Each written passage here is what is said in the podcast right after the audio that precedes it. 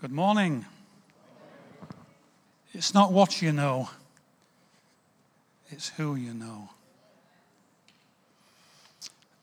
Since David launched our series on wisdom based on the book of Proverbs in September, we've had some fantastic teaching, inspirational stuff, edifying stuff. And on that first study, David encouraged us to understand what wisdom is. And he said, Wisdom is discipline, discernment, and discretion.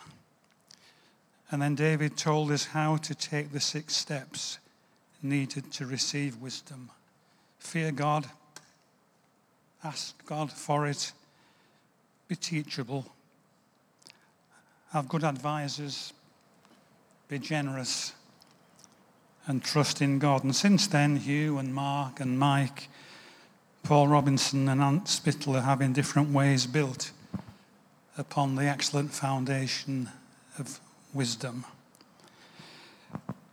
but after David opened up the series in September, I remember going to speak to Hugh and saying to Hugh that um, on hearing that wisdom was to be the theme, a verse from Proverbs 4 came powerfully into my mind, which I couldn't shake off, and I haven't shook it off since. And it's like a summary over the whole series on wisdom.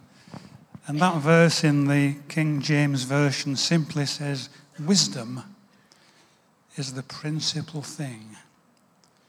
Therefore, get it. So, my theme this morning is wisdom is the principal thing. So, get it. Yeah? I could sit down now, couldn't I?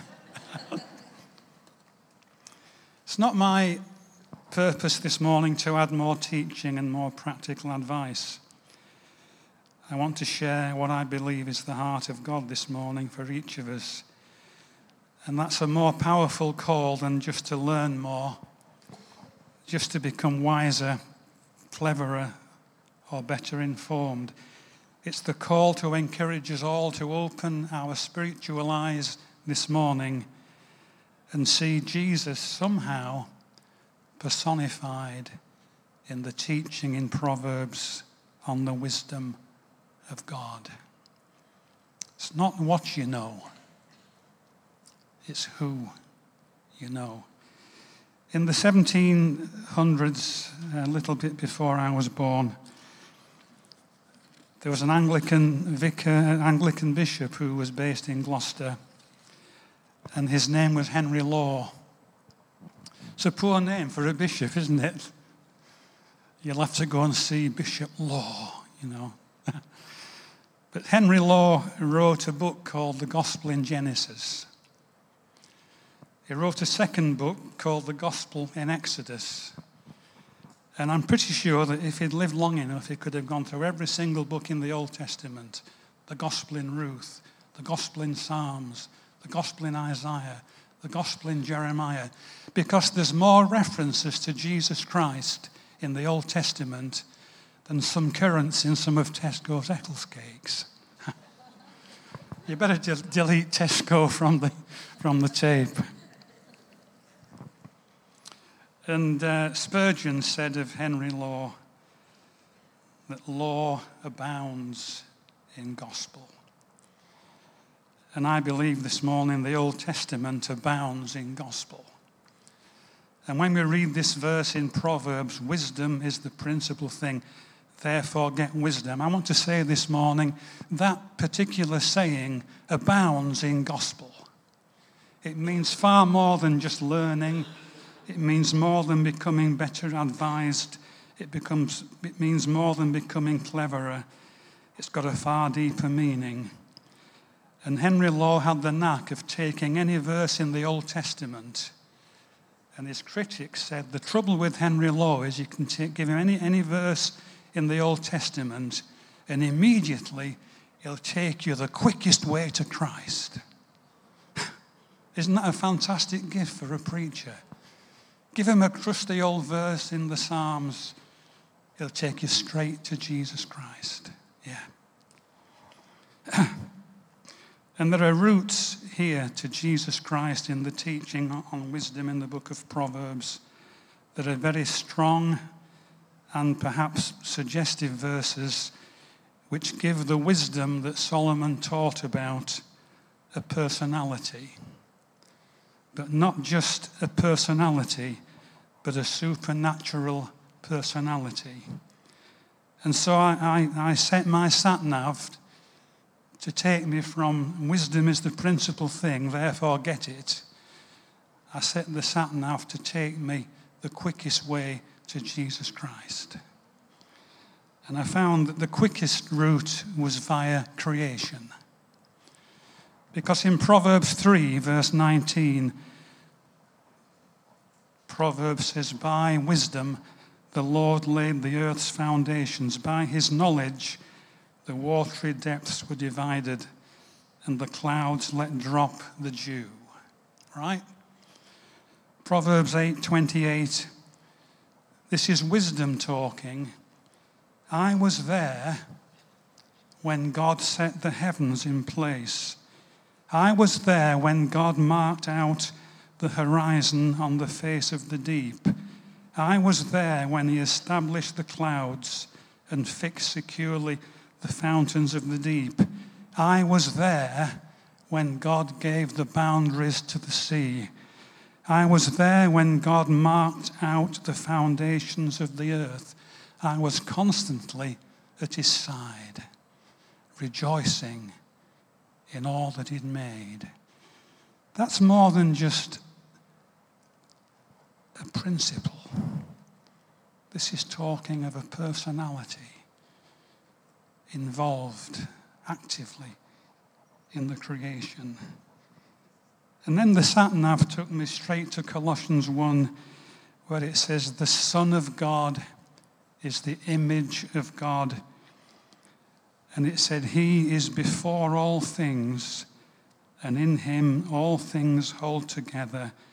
And through Him all things were created. Wow.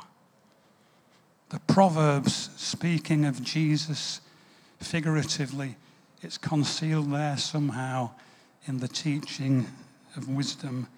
And how incredibly similar these two statements are. How powerful the thought that Jesus Christ, who walked the earth and soon will celebrate his birth, millions of years before, was actively involved in the creation of all that we see today. And then the sat nav took me direct to Jesus Christ through several other verses. John's Gospel, in the beginning was the Word. That's a mysterious expression. But whatever that word was, John said that became flesh and dwelt among us, referring to Jesus Christ. Now, what does the writer mean when he said the Word became flesh. The literal rendering of the, the Greek that's used there, word literally means the collective thoughts and wisdom of God. So somehow, all the wisdom that makes God God somehow came together and became flesh. And in seeing Jesus Christ in the manger, performing miracles, healing the sick, crucified, dead, buried, raised again from the, from the dead, we're seeing nothing less than the personified wisdom of God walking among us. There's other verses, but I think I've given you enough but I believe this morning that there is a strong prophetic picture from the teaching of wisdom in Proverbs to link it with the personality and the person of Jesus Christ. And so when the Holy Spirit says wisdom is the principal thing, get it. I believe He's saying to each one of us this morning, Jesus Christ is the principal thing. Get Him. Get Him. It's not what you know, it's who you know. One of my uh, favourite birds is the very secretive bittern, as large as a heron, but given to skulking in the reeds. And if it thinks it's been seen, it will stretch its neck as high as it can. And it will sway. As the reeds sway in the wind, it'll sway, thinking I can conceal myself, they won't see me. I was at Firings had the binoculars focused on the straw coloured reeds on the far bank. And four or five feet into the reeds, I dimly discerned the shape. And I peered at it, strained my eyes looking at it. Is it a shadow? Is it a pattern on the reeds? Is it a bird? And as it came closer to the edge of the reed bed, it became clearer. And as the reeds parted and as the sun fell upon it, there it stood in its full glory, a gorgeous bittern. I had a similar experience reading about the wisdom of God in Proverbs. Is it a person? Is God talking about something more than just earthly wisdom? And the shape began to emerge. And as the Holy Spirit began to illuminate, I realized that Solomon is giving a picture of the Jesus Christ who will come and whose birth we celebrate at Christmas time. Wisdom is the principal thing. Jesus Christ is the principal thing. I think we've enough evidence, and I maybe don't need to remind you that one of the longest sermons on record probably lasted two hours. And it was Jesus talking to two disciples on an eight mile walk. He'd been crucified they were down in the dumps. They were sad. They were downcast. As they were walking along, chins on the floor, Jesus caught up with them. What's the matter? Oh, haven't you heard what's been going on? We had hopes, we had high hopes in this man called Jesus Christ. But they've crucified him and they've buried him, and this is the third day since it all happened that he smiled. That it said, beginning at the books of Moses and the prophets, going through the Old Testament, he explained to them all things written in the Old Testament concerning him. I like to think that uh, had Proverbs been available then, that he would have said, can you, can you not see me? Can you not see me in this picture of wisdom? It's me. It's me. Jeremiah says wisdom is a thing that shouldn't be boasted in. And just to prove the point that it's not what you know, but who you know, God in Jeremiah says, Let not the wise man boast of his wisdom, but let him boast in this that his wisdom has brought him to the place that he knows me. Wisdom. Jesus Christ is the principal thing. Get him. Okay. I haven't looked at the clock. How much longer have I got?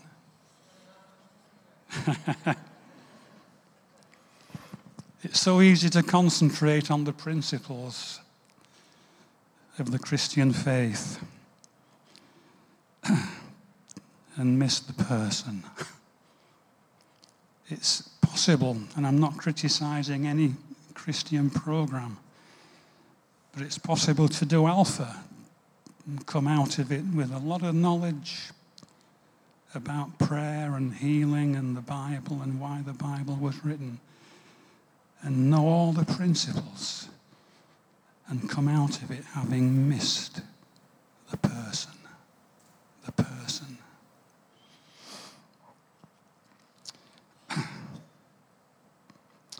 There are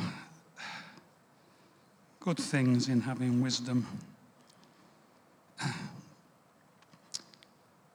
But if wisdom makes you feel that there's a self sufficiency and you don't need anything else, it's failed. But true wisdom, the Bible said, is a wisdom that makes you realize I need Jesus Christ. It was Henry Law, who we mentioned, who said this Without Jesus Christ, religion is a casket without its jewel. without Jesus Christ, however religious people are, their life is a casket with nothing in it. You open it, oh, empty. But when Jesus Christ comes in to a person's life, there's a jewel, there's a life, there's a throbbing life force, the life of God throbbing through them. Why is Jesus necessary? there are things that wisdom can't do. There are occasions and situations when it doesn't matter how much wisdom you've got, it won't scratch where you itch. And the prime area is the need for forgiveness and salvation. Peter preaching just after the day of Pentecost, a man had been healed, and Peter was criticized because who, whose name have you done this in? What authority did you have to do it? And Peter, talking to the religious leaders, says, You're asking uh, who healed this man. I'll tell you who healed him. The man called Jesus, who you crucified and killed, he healed him. And it's through faith in his name that this man has been healed. And you can see him today, sound and dancing. And then Peter goes a stage further and he said, The man who healed him is the only name given under heaven by God whereby you must be saved. Can wisdom save you? No. that certainly narrows down the choice, doesn't it?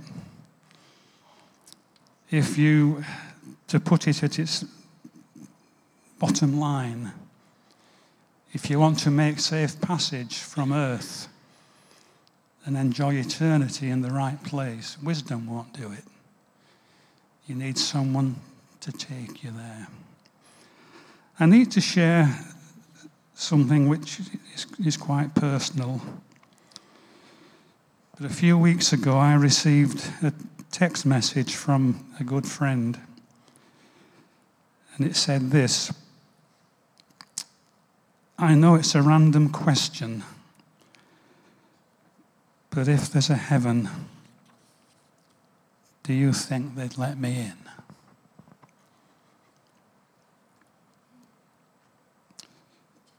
In a million years' time, it will prove that that is the best question anybody could ever ask. I replied, I sincerely hope that you will be in heaven. The New Testament makes clear how to ensure that we spend eternity in the right place. Only the righteous can enter. The bad news is there's no one righteous enough to get in except one man, Jesus Christ, the righteous. He lived a completely righteous, blameless life. But this is the mind blowing grace of God that God is willing to take the righteousness of Jesus Christ and impute it to us So he doesn't see our filthy rags, he sees the righteousness of his Son. And we stand before God in the spotless righteousness of Jesus Christ. Prerequisites are that we repent, we turn our back on the past life, we express sorrow for the unrighteous things we've done. By God's help, we try henceforth to walk on the path of being a disciple. We also need to accept that his death and resurrection has made it possible for God to forgive us and transfer the amazing righteousness of Christ to our account. There's no other religion that does this. it's all part of the amazing grace of God who loves you dearly and wants the best for you in this life and in the next.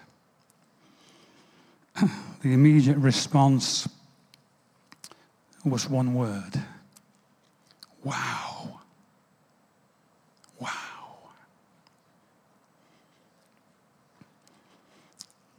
It's not what we know, it's who we know. This is why the heartbeat of God in that verse in Proverbs wisdom is the principal thing, get it. What he's really saying to us this morning is Jesus Christ is the principal thing. Get him. Get him. Get him.